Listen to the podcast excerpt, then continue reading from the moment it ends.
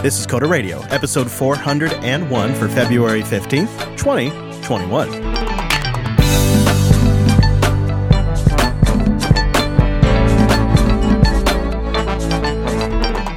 Well, hello there. Come on in and get cozy. It's Jupiter Broadcasting's weekly talk show, taking a pragmatic look at the art and business of software development and the world of technology.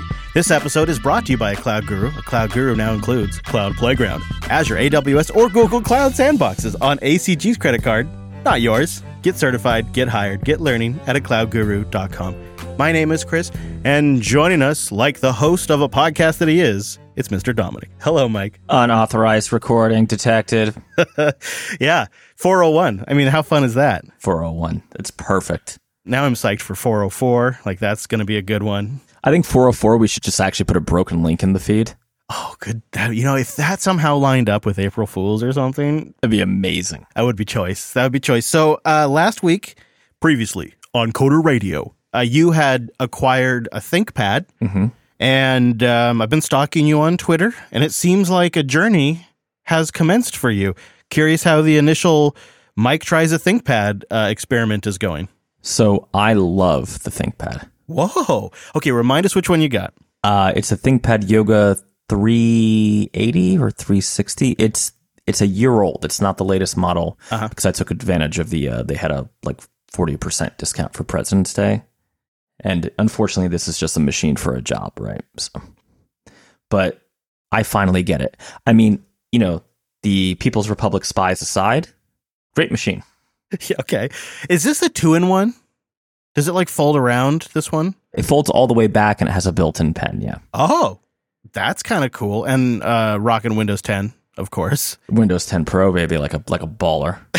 okay, all right. Best Linux distro ever. What's drawing you to this? Because uh, so I've got a couple of ThinkPads. Uh, so I, I think maybe I know, but give me an idea of what what it is.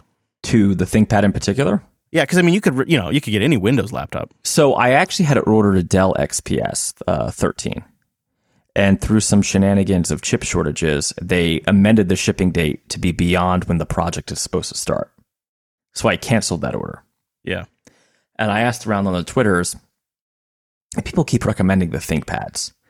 So it just so happened when I went to Lenovo's website, they were doing a President's Day sale and they could guarantee shipping within a week. And it was like, well, if I buy this slightly older model that still looks pretty good, and you know, this is this is a cattle, not a pet, right? It's not like, you know. So I just went with it. I was having a surprisingly hard time at boot camp on the iMac Pro. Just it would crash every time it fell asleep. Jeez. I kept uh, resetting the SMC controller, and then I found out that like I had to enable some crazy parallels mode to do WSL or any kind of other hypervisor on. So it's just like Yeah. that's if you're running into VM because I tried multiple things. I was just like, you know what, this is a Windows job. I need a Windows machine relative to the job. It's a small expense, right? Yeah. Yeah. And I've always resisted the ThinkPad thing because of Well, there's a lot of them. well, I don't know if people remember this, but they had a there was a scandal. The right word? Yeah, that phishing attack thing, right? Where they were intercepting, or it was like a bog- some bogus SSL or something. It fades now. There was like they unknowingly were shipping chips they claimed that had like cyber spying crap on it. I do remember vaguely now some spying thing. Right, Chinese spies. Shocking. My problem is, and I, I say this almost like it's you know like I'm oh I'm an old man and I can't figure it out, but God, there's so many stupid models. Like I feel like since Lenovo took over, there's several versions of ThinkPads that aren't like the traditional ThinkPad I think of when I think of an IBM ThinkPad. They're more like different attempts that they tried, and I don't like them as much. And I don't know enough about the product lines to sort, sort it all out. So you kind of just took a stab because you mean did you really know what you were getting when you picked this thing? Doesn't sound like it. So I needed something that could turn into a tablet and do touch. So I had some limitations, right? There's the more traditional ThinkPad that doesn't do that. But no, I, I had no idea. I just had the Twitter folks telling me that ThinkPads are amazing. You know, go ThinkPad if you're going Windows. Yeah, but usually that sentence is actually ThinkPads are great for Linux. But I, it makes sense they'd be good for Windows too. I mean, it's just good hardware. Yeah. Yep. Couple weird things like the function key is where you think the control key should be. Yes. So you're constantly hitting it wrong. You can swap that in the BIOS. You can, yeah. You know, it's funny because I don't have a lot to say on it only because it's doing the job it's supposed to do and I don't have anything to complain about. Yeah, that's good. I mean, that's exactly what you want from this type of device. So, does it have enough horsepower for what you're doing? So far, yeah. I mean, I, I had to get the model they had in stock. I probably would have gotten a little more RAM. I only got 16 gigs. But to get the President's Day discount, I had to go uh, with, it had to be a machine they had ready to ship. It's interesting too, because I guess I kind of wondered, coming from the M1 side of things, if it just would feel too sluggish, too old. So I guess my expectations are different because it's Windows, right? no, no, I get you. It's like you're you're also you're more used to it, right? And you haven't experienced Windows on an M1 before, and so it's, and I guess in a, in a sense you have lowered expectations. Lowered Let's just do an example right now, right? I just popped open Spotlight instant. I hit the Windows key on the Lenovo, and yeah, there's like a second delay before it brings up the start menu, right? But it's a work tool. Like it's yeah. It, it, I mean, like I, I I go back and forth on this all the time because I want the ultimate performance, but I also need certain tools to do certain jobs. I was just wondering because I saw you were tweeting about CAD too, and I thought, oh, is that going to be enough to handle a CAD job? Probably not. I'm also in the market for a Windows workstation. Oh my god! I mean, people have suggested I violate the Thelio and just throw Windows on it, but then I got to set it up again, and it's like, ugh. Oh, that's true. You know, one way to might maybe to do that because that is a pretty good machine for that thing would be maybe just get a new SSD. Thought about that, yeah. But every time I open it, I break it. So. yeah, uh, and I guess now this also means you're getting a chance to deep dive back into WSL and all of that goodness on the Windows side. I have to say, Pengwin, uh, the WSL variant that I prefer, has come quite a ways. They fixed my Ruby on Rails problem. Granted, they had to write a special setup thing to fix it for uh, for RubyMine. You can go back maybe 20 episodes to hear about that. I mean, Windows 10 is it does the job, right? It's I don't know. Yeah. I can't say it's a pleasure to use because things that I think should be really like not slow. I, I, it kills me that the start menu is, is slow to open. That like I don't get because Spotlight on Mac is fast. The you know the uh, the dash or whatever they call it on Pop OS is super fast, right? Mm-hmm. But the start menu just seems like laggy as hell. Gotta be that built-in dynamic updating stuff that they have. Yeah, but that seems like a bug, not a feature. But yeah, cache it. I'm sure they must, right? But but in other ways, Windows often feels like it's one of the fastest operating systems at launching actual applications. Like on the same machine, bit for bit, I swear sometimes Windows starts things twice as fast as other operating systems. Fair point. And I will say, since I'm right now developing .NET software, you can't beat Visual Studio. Like as soon as I pop up Visual Studio, Windows is like one of the best dev environments I've had in a long time. it's anything else I want to do, like email crap. I had a good win this week because I successfully moved a workflow off of Mac OS. It was like a thing occasionally we would do where I would have to like update graphics in a motion template and I managed to render out the things to video that I needed and then I was able to put it together on Linux for the first time. So that was really nice because I'm always trying to evaluate how far I can push it. Because in the back of my mind recently, I've been thinking about what if I went all in on like a Ryzen fast system with a lot of CPU, a lot of GPU. And then I think the other thing that I've learned is really key is a minimum of 120 hertz monitor. I have a laptop in that I've been using the Asus G14 and it has 120 hertz refresh rate. And oh man, everything is smoother. Moving windows around, turning in games, everything, scrolling, everything is faster and smoother.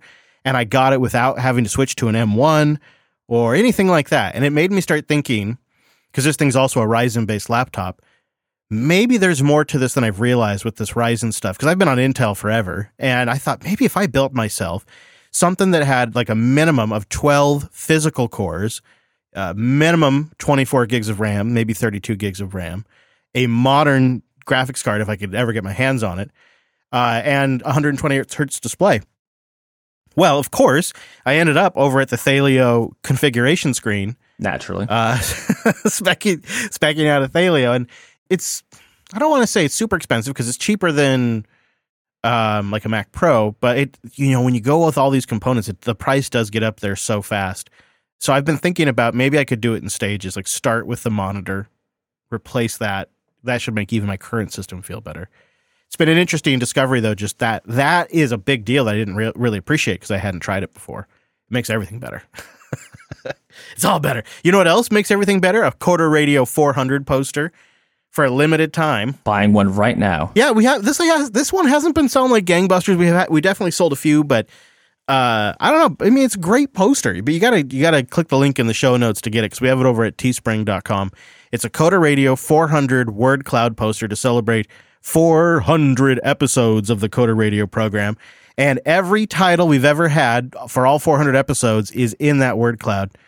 Plus, it has that sharp, the sharp new logo that we have that's way better than the logo we had when the show started, you know? So that's nice to get that updated too. Uh, but maybe, maybe that hasn't sold very many because, Oh no. rightfully so, Oh god. people are saving up for the coder. The coder.shop, Hang on, I'm taking a swig of my drink here. Hang on. like coder.shop, it was like, I can't remember, but like at least two grand, maybe four grand for coder.shop. But the coder.shop was on sale for like three bucks. so, anyways, I was like, that's wild. I actually think, depending on how the how the robe thing goes, I may get a lot more into swag. I've I really like making something and then selling it to the audience. Uh, and I think maybe we found a cool company to work with. We'll see. We'll see. This is a very much a learning process. I could really, really get screwed on the international shipping. So I've recently adjusted the price a little bit. I'm trying to get quotes for various areas, but they won't give me any estimate unless I have addresses. So thankfully, a couple of audience members have graciously shared their addresses with me so I can get some international estimates. But we have rolled out the robe. It's called the Coder. It's beautiful. It's all black with an all white Coder radio logo over the left chest. And it's 65 bucks. It's a great price. Uh, then there is uh, like five for domestic shipping. Well, check the site for international. I'm making adjustments. Thecoder.shop. If there's something that comes up with the international shipping, though, we will totally communicate it with you. So don't worry about that. We will let you know for sure. But we will target the second week of March for shipping. So you really got to get these orders in soon. The end of the month, we're going to really, February 28th, we're really going to close it down because we got to give the company time to embroider them. They do that here in the States and then they get shipped out. So it's thecoder.shop. And yes, it is a Coder Radio robe. I'm getting one for me. I'm getting one for the kid, getting one for Mike, and I'm going to get one for Wes too. You know what I just noticed about the robes that I never noticed before? What's that? They have big pockets, so you can have like a Western Digital or whatever Seagate drive, just with your like alternative OS. You know, Yeah, you totally you could have, or maybe a bottle of beer or something. I mean, they'll they'll fit a bottle in there. a It's, uh, small handle of gin, maybe like a little. yeah, totally would, man. And, and I mean, and why not? Right? Save some time. Why carry stuff? It just makes you more productive. Be productive and be comfortable. Thecoder.shop. Pretty excited about that. And what I learned from that. Well, you'll see where that goes. Like maybe JB will have uh, some reoccurring swag. Well, not reoccurring, but like I'm going to go for nice, cool items, like stuff that stuff that you're, hopefully you're not seeing a lot of in other places whenever possible. That's why we wanted to start with the ropes. Check it out, thecoder.shop. Woo! Head over to linode.com slash coder and get a $100 60 day credit for a new account. And then you can really check out Linode. Now, I've, I've mentioned them. We talked about how we use them here on the show a lot, but something that I think you could look at if you are toying around with setting up a new WordPress site. If you're like me, there's a lot of advantages to WordPress, but you have a little bit of concern potentially about the performance. Well, Linode has something really cool, and I experimented with a lot of different stacks, and I hands down found this to be the absolute fastest way to run a WordPress site because it integrates the web server and the cache into one. It's the OpenLiteSpeed WordPress one click deployment on Linode. It gives you access to the OpenLiteSpeed web server. Of course, it has PHP and MySQL server and WordPress, and it works with its own cache to make WordPress crazy fast, and it gives you a bunch of good analytics and all of that. And you can do one click deployment over on Linode. They give you 11 different data centers to deploy from, so you can get it right nice and close to your customers or clients or to yourself.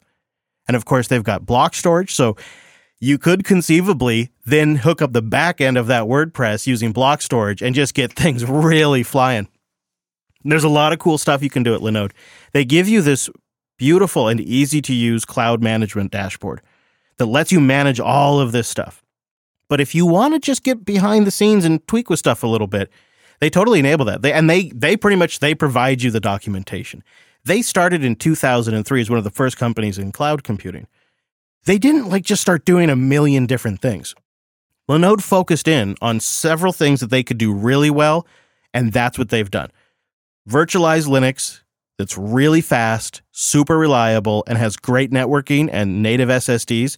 That's their bag right? They've been doing this since before anybody, AWS, Google, other enterprise providers.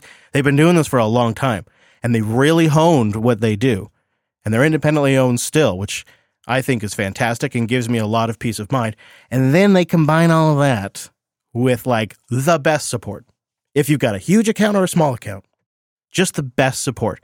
And you can get a little glimpse of what I'm talking about by signing up today at linode.com slash coder. Get a $100 60-day credit on your new Linode account, and you support the show. Unlike entry-level hosting providers that try to lock you in, they're just doing a really great job of standing up Linux servers and either making it as easy as you'd like or to go as deep as you'd like. So get started right now. linode.com slash coder. Hmm, what do you think about some feedback?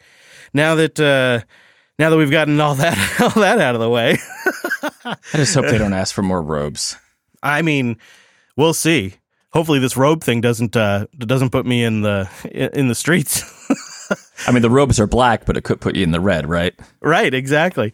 Gabriel wrote in, uh, and he says, "I'm not really quite sure what your problem is. Uh, the leadership for the Rust Foundation hasn't really changed. The project's been following that model for years now, with relatively small changes, and it seems to have worked." Why are you worried it wouldn't? So last week we mentioned the Rust Foundation, and I said, God, I'm just, I'm a little concerned that the way they have this is about you know five thousand chefs in the kitchen. You remember that? you remember that conversation? I do remember it. Here's my thought: just because it has worked and it does work today, I don't think that necessarily demonstrates that it's going to scale much larger. We we shall see. That's what was my only pause. Is like, how do you take something where it's essentially it's everyone gets a vote, which is good in a lot of ways, but without a structured system to it, it really seems like it could it could have the Debian effect times 10. But um, you know, maybe not. Maybe not. And I'm not going to wish the worst. I, I actually hope it all works great and I'd love to see it work out. I think it'd be a fantastic way for a project like Rust to be run. Moving on.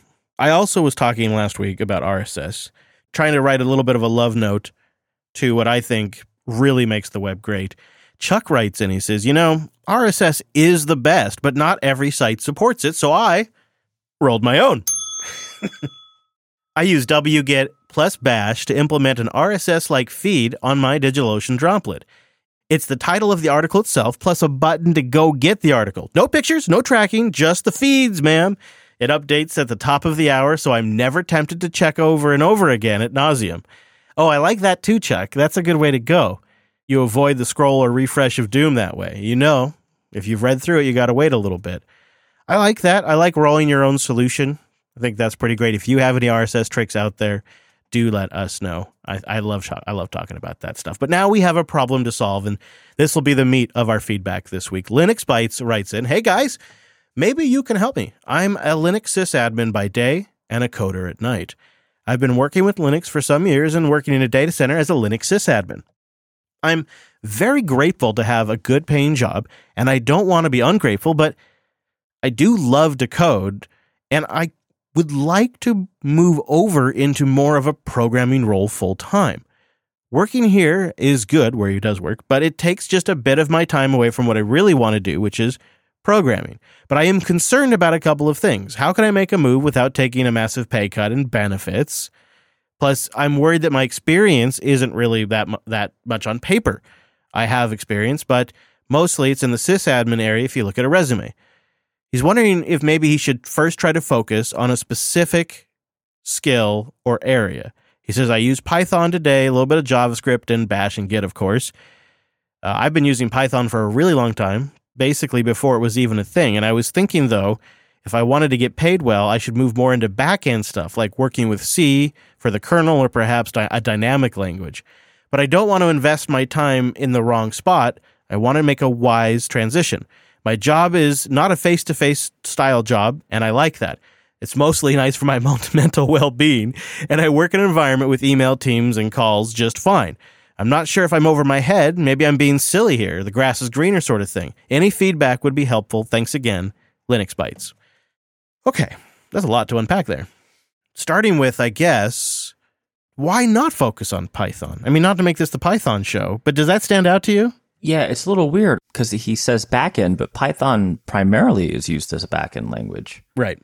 Uh, when I say primarily, before people jump down my throat doing embedded, I would care to wager that the majority of folks doing Python are probably doing like Flask, Django, Fast API, stuff like that, like backend services, right? I think he means something different by backend, though, Chris. I think he means a lower level. Yeah, like kernel stuff and driver stuff. Right. I mean, the answer to this question is kind of lame. There's no reason you can't do Python and have a good living. Right. Unless the reason is you don't like doing Python, right? Yeah. If you enjoy working on lower level code, more, you know, down to the hardware, memory management, stuff like that, then obviously do what you want. I mean, look, I do Python, I do Ruby. Right now I'm doing a bunch of .NET where I'm about to be shortly because I don't know, I'm you know, soldier of fortune here, right? I don't mean to diminish the question at all and I and I hope the writer doesn't take this way, but you're going to change technologies a lot in your career. Especially if you're like a freelancer or like in the, you know, small consulting business. Yeah, I think he's in like a resume mindset. Res okay. You know what I mean? He's like how do I how do I market myself? Well, then Python is great, right? Cuz there's so many opportunities right now in Python. They may not be necessarily the highest paying opportunities because it is a fairly common language. But if you're just looking that you need to get some work, there's absolutely no reason Python's not a good choice. Um, if you just think about all the uses of Python, right? You have TensorFlow, you have Flask, you have Django, you have all the embedded stuff, you have all the crazy data science stuff. By that, I don't mean TensorFlow again. I mean like the stuff that like actual like research universities are using. Is it Jupyter notebooks? Yeah. All that kind of stuff. I, I guess I would wonder what your take is, Chris, because I feel like maybe he doesn't like Python, and that's kind of the issue. I wonder though, because you know he says he's been following it and dabbling with it since really it was even you know just a glimmer. But I kind of wonder if he isn't isolating these too much. Fat Cat in our chat room puts it well. He says you could kind of bring it together, bring more scripting into your sysadmin life, so you can then bring programming into your career and maybe move into a DevOps role because there are absolutely roles out there where you need to have a good skill set in both of these areas. That's becoming super common. No, that's great advice. Right. And again, for that scripting kind of stuff, Python is actually a, fabulous choice. Yeah, I could totes seeing that work for him. Also, I don't mean to like to like talk down when I say, you know, why not do both because and make and make it sound simple. Because I do totally get where you're at. And I know that you're trying to think about it from a marketable kind of sell yourself to a to a higher standpoint. And it, when you say, "Well, bring them both together and do a little programming and sysadmin," it's so nebulous, and you're like, "Okay, well, how how do I refine that into a message?" I think you're just not at that stage yet. You're just not quite there yet. And the good news is, is it doesn't sound like you are in any kind of urgency. You know, you're not out of work. You you have a job that's paying you sufficiently, and it has benefits that cover you sufficiently. So you actually have a little bit of time to play with here. And so you may just not have it quite refined yet, but it, I, I think you'll get there if uh, you if you just sort of embrace it. And and our advice is is you know become one with the snake. Yeah, or if you really want to, you know, be pure in heart and soul, Objective C is still around. there it is. There it is. Every episode you got to get one. uh, uh, before we uh, move on, because you know we've gotten so many emails since the show's been back about keyboards. Did you catch that System seventy six updated their GitHub repo, and now we have way more details on their new keyboard that they're working on? I did catch it. I thought I was dreaming, but I did catch it. No surprise, they're going to be building these in the US in Denver. They're calling it the System 76 Launch Configurable Keyboard. It says uh, it'll have an open source design down to the PCB, open source firmware, milled aluminum chassis, and that it will support the Linux vendor firmware service, which is great for Linux users. People love that kind of stuff. It's going to have USB C and USB A. The key switches can be swapped with any MX compatible footprint. I think this is brilliant from their standpoint. There are people who are running Windows that will want to buy this thing. It's you know built in the US that checks a box. all of that. Uh, it, it re- of course, it'll come down to the feel, but um, I'm kind of excited about this. I think just based on the amount of conversation that we got out of mechanical keyboards, it's clear this is a market. this is a market here. And uh, it's obviously also a pretty good first step into building a laptop, you know, master the keyboard manufacturing process first. Yeah, I'm I'm definitely going to pick one of these up. Yeah. That's just basically it, isn't it? That's basically it. I mean, I want to try it out. I don't want to say too much until I get my hands on it. Well, yeah, yeah. It could be uncomfortable to type on. You know, I mean, it's unlikely, but that could theoretically happen. So I agree with you. It is exciting to see that to see that in the works. Yeah, it looks impressive. I mean, I think the challenge is do they gear it too much towards Pop OS or do they just make a really good mechanical keyboard for, you know, all operating systems, right? If they get it right, the sweet spot will be totally works with any Linux or probably even Windows. But if you do use it with Pop OS, You get a couple sweets. yeah. And it could be a gateway drug to Pop OS. Oh, totally. Or just System 76 in general. I mean, Right, even if you just buy their hardware. So that's going to be neat. Since this show rebooted, I have a total new appreciation for keyboards. I kind of feel a little bad for not taking it more seriously sooner because I, I mean, my RSI is such a huge deal for me. I'm constantly battling that, but also it's something I, I'm touching and interfacing with all day long. so why not make it nice? It just didn't make any sense. So I, I'm I'm excited to see them get into this. If you would like to email the show, ask us a question, follow up on anything that we talk about in this show, we would really like to hear from you. It's a big part of what we do, and I know it takes a minute to sit down and actually go do that and write it out. So I, I, I it's a big ask, but we really appreciate it, and it makes the show a lot better, and it keeps us feeling like we're connected to you. So go to coder.show slash contact for that, and let us know what you think about anything that we've talked about here on the Coder Radio podcast. Because uh, we like hearing from you, and we are about to get into the hoopla, so there will probably be plenty of things for you to respond to. Datadog.com slash coder radio. This here episode is sponsored by datadog. They are the unified monitoring and analytics platform for comprehensive visibility into your cloud into your on-premises setup. If you have a hybrid setup multi-cloud environment they can monitor all of it. And when i say the entire stack i'm talking about key linux performance metrics or whatever your server os might be they have tons of integrations into applications themselves. And of course, they get insights into the container. They have an agent you can install that was recently rewritten in Go that's super simple to deploy. And then you get these dashboards. You got to check out these dashboards. Datadog.com slash coder radio. And if you set up even one dashboard in part of the trial, uh, going to that URL gets you a shirt after you set up that dashboard. But I'm talking beautiful visibility and visualizations that help you communicate to your development team or to your sysadmins or to your stakeholders, people that need to make decisions. This is the kind of data you get from this is decision making data.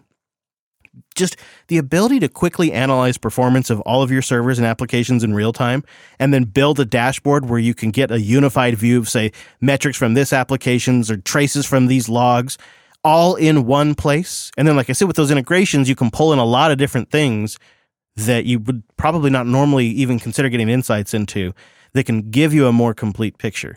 Get full stack visibility and get an idea of the health and performance of your entire infrastructure. So start your free Datadog trial today by going to datadog.com slash coder radio.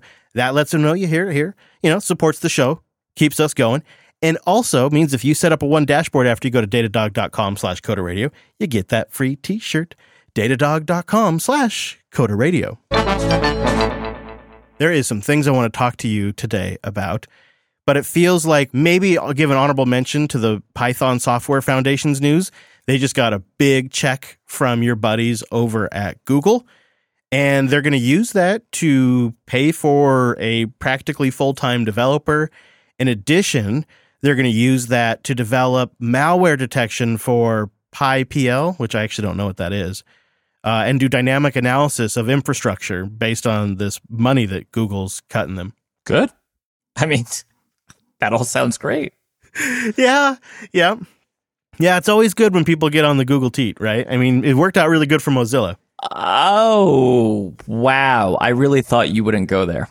I'm sure it's good. No, it's good. I mean, it's good until, you know, two and a half to three to four years. Yes, I feel like I have to say it's good. Otherwise, I become every time something like this happens, I'm bad take guy, and I don't want to. I don't want that to be my thing on the show.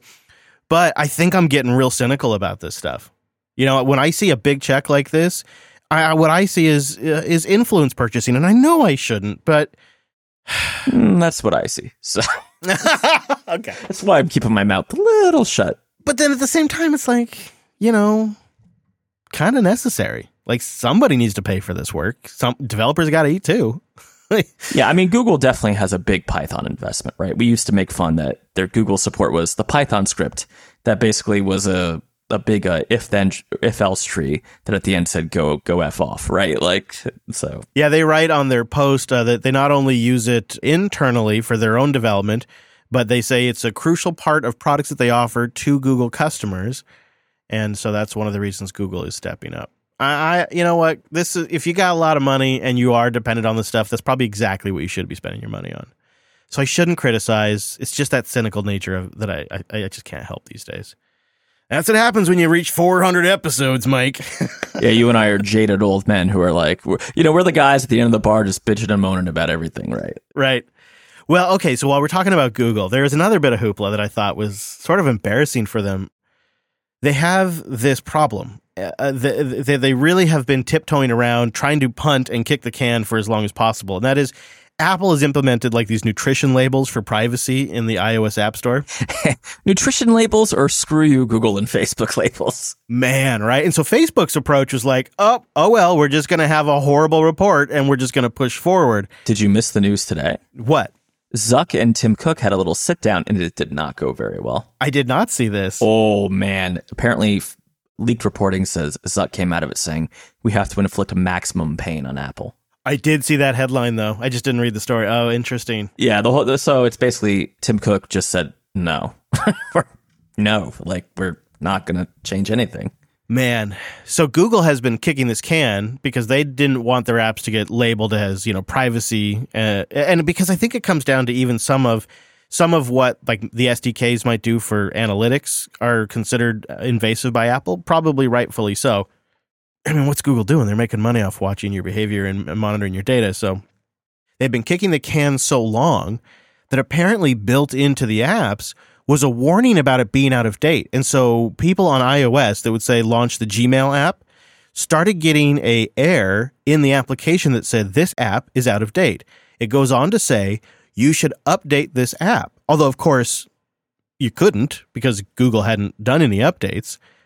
Then it says the version you're using doesn't include the latest security features to keep you protected. Only continue if you understand the risk. That is at the top of the Gmail app when you launch it. Like at the login page and it's just it's it's hilarious and Google had to do a server side tweak to make this thing stop showing up to users. Yeah. Today, they've begun trickle updating apps into the iOS App Store, starting with the YouTube app and uh, music, TV, and studio, I think, are also getting updated. Like, well, they're probably even more by the time this episode goes out. But this really seems to have screwed up their game. I don't know. I guess when these stupid nutrition labels were announced, I just went, oh, okay, yeah. I mean, it's a nicer way to visualize the information, but it has clearly messed with Zuck and Google's game here. Well, I'm gonna, you know, I'm gonna push back on you a little bit. I don't think they're stupid, right? I think to people like us and listeners of the show, they're obviously stupid because we knew what was going on. But I'm telling you, like, if my mom ever updates the apps on her iPhone. Oh, you mean the labels themselves? Yeah, I think she would crap her pants, right? like, if it popped up and said, you know, I'm tracking your location, the other websites you visit, um, your shopping preferences, uh, every song you listen to. I might track you even through private browsing mode. Mm. And for our younger listeners, particularly teenage boys, private browsing mode does not do what you think it does. Be careful. Yeah, you just shouldn't be doing that. But that's Mike's conservative note for the day. Use a dedicated browser, kids. Kids, that's what Internet Explorer was built for. Oh God, no, no. Yeah, okay. I, I, I guess I shouldn't call them silly. I, I mean, I guess I just didn't really consider it much when they were announced. Well, I think because you know too much. Right. I think the average, I'm, I'm serious about this. I think the average user just thought like YouTube was this cool free website and app they could use. But if they know that it's actually not free, that you're paying, it's one thing to say that you pay with your data, but to list it out in an, it's just an amazing bullet point list that Apple gives you. Right. I mean, it's horrendous. Are they the good guy here? I guess, right? Well, good as the point of view, but I mean, Yeah, I mean, Apple would much prefer everybody charge you ten dollars a month and they get thirty percent of that, of course. and not do this tracking, right? And I thought I would prefer that until I ended up having so many damn subscriptions that I, I, I feel like I'm overwhelmed by the amount of subscriptions I have. I have been mercilessly cutting subscriptions, except of course for Unfilter Show on Patreon. Oh, oh, wow, wow. Really? I have this situation where I am the family card on the iCloud stuff. So anybody who buys anything has to use my card, which means that if the number needs to be verified, they have to track me down. But it also means that my mom, like any purchase she makes, goes because I made her a family member to for for the obvious reasons of the benefits you get. And now, but anytime she buys music or or anything, any app, it's it's charging to my card and it's really annoying. It's just so annoying. Like, yeah, they get some things right, and it, I, I appreciate these changes, but man, there's so many areas that could still be improved, and I kind of appreciate them doing this, I suppose. But Microsoft is just going, they're just going the completely different direction. They're just saying, screw it, we're not going to play that game, and uh, they have released the XCloud beta for web, that is their Xbox game streaming service as a web application and they are indeed specifically targeting iPad OS and iOS. Now you remember uh, there was a bit of a a brouhaha in August of uh, 2020 when first Apple said no, you're not going to have XCloud on here. Go screw yourself. Then they updated their policies to allow XCloud onto the platform, but then informed Microsoft that they would have to submit each game available on XCloud individually to the App Store so that Apple could make sure each game met the, the App Store's guidelines. In other words, no. yeah. Yeah. And, you know, like they don't make Netflix submit every movie. That's so stupid. Uh, anyway, so Microsoft noped out and they begun working on this xCloud web app. And now they've launched the service. You, you know, you have to be like a member and you have to somehow get this. You have to be an Xbox Games Pass Ultimate subscriber and all these all these things, speaking of subscriptions. But I totally called this when this whole thing went down on the show. I said, this is what they should do. And here they are actually doing it. And GeForce now also does it, which I have used on the iPad with a Bluetooth controller. I have played frickin' Windows Steam games on my frickin' iPad with a frickin' controller using GeForce Now. Okay. If you haven't tried this, it's not bad. If you have a decent connection, it's not bad. I'm still super skeptical of all this stuff just because of the vast majority of the country that has crappy internet. and I know I say this like every two weeks now, but I, No, it's true. until we can get some sort of like big government program to just lay fiber everywhere, I don't believe in any of this. And I know you love Stadia. Your buddy Elon's working on Starlink. Yeah, right. Okay. Hey, speaking of failed projects, Yeah, yeah. TensorFlow with Swift. What do you think about this? I think Swift on the server in general has been a miserable failure, and I'm someone who financially supported Vapor, which was a Swift on the server project. And it's sad because it, it really should have been a contender to Rust and Go, particularly Go, I kind of feel. Yeah, it could have been a contender. You know, I think because it's Apple's language, it's too tied to iOS. Yeah. And this the backend development community just didn't take it seriously. There was that whole IBM partnership that basically just died in the cradle. I think it's it's a lot of things, obviously, but a couple that stand out to me is so much momentum in other areas, and you have server space players like Google that are backing Go, and that has a ton of weight behind it. But I think you nailed it. It's just Swift is it's too focused on iOS. But the dream early on in the early days of Swift, it kind of made sense in a way because you could use Swift both for the front end and the back end, and you could see how that could be compelling to somebody who just develops in that ecosystem. And it makes it easy to run Swift apps on a Mac, you know, for for a Mac server, which is a thing that happens in schools. Is they have servers that they call servers that are actually Macs, and you could run it on that, or you could run it on a Linux box, and then you could deploy it on iOS or the Mac desktop. If you were in that ecosystem, I, I saw it. I could see how it made sense. Yeah, you will you will pry that Xserve from your local public school district's cold dead hands, right? They've had it for 15 years and god damn it, they're keeping it. There was literally in Linux 5.11 that released on Sunday of this week, there is an update in there for the SMC controller in the Apple Xserve. oh no, I'm not joking. Like schools still use Xserve. Yeah. Yeah, it's it's not a joke at all. Like they they really do. Yeah, and actually they were really badass in two ways. They had really cool airflow design, but also they had CPU monitor LED lights on the front of the case that showed you the CPU load of the server, which is a cool idea. Should we maybe explain what Xserve is for our younger listeners? Right. The the Apple Xserve. So when Apple got into uh, Intel chips, when they switched over to Intel chips from PowerPC, a little while after that came their first Intel server called the Xserve. And it was probably a 2U. I can't remember exactly what the size of it was. They're 2U. Yeah. Oh, you know what? Actually, I'm talking out my arse. They had a they had a PowerPC version of it. That's right.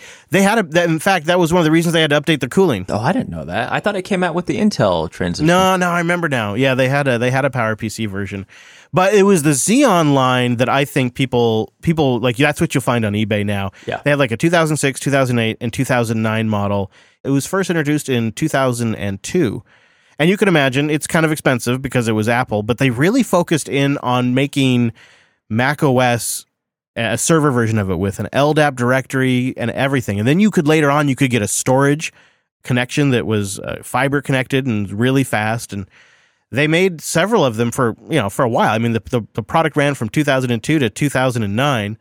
Then they finally they finally killed it off. They even made a like a cluster version if you were going to use it in in a in a cluster you could get the G4 cluster node and that was one that was designed just like no CD-ROM drive, certain connectivity was gone, only one disk spot, but it was you could buy a bunch of them if you were you could network them together in a cluster, yeah. Yeah, uh, and then they and then they had the LED lights on there, uh, and it was actually it was cool. It was it was a pretty good product in in a lot of ways. It was built really well.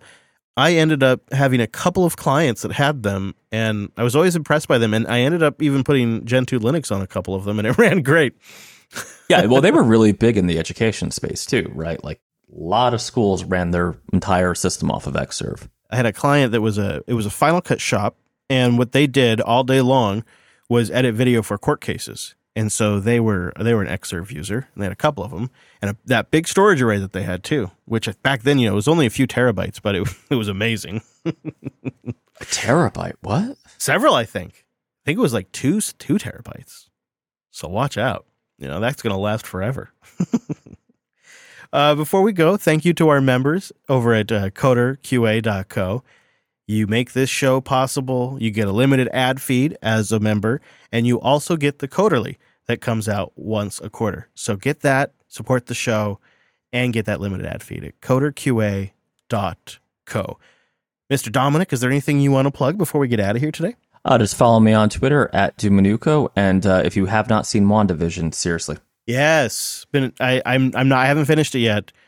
Really enjoying that. Also, clever. Like I think if this is what the Marvel Universe TV series are going to be like, they're they're going to be a hit. Disney Plus is going to drink the blood of Peacock. Yes.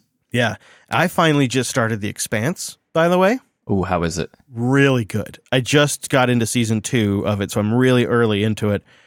But what I find really nice about it is it is really good at building the world. It feels like a real place. It just everything in it feels legitimate. The characters seem real. The the environment, the context, and then the other thing, and this isn't a spoiler that I really like about it, is it all, as far as I know. I don't know, but it all takes place in our solar system. So unlike Star Trek or Star Wars, where they're, you know, warping across the uh, galaxy, this is all just right here in our backyard. And I love that concept because it is so big and mm. there's a lot you could do with that. So it's a pretty fun series. So those are there you go. Those are two show picks, I guess. Check it out.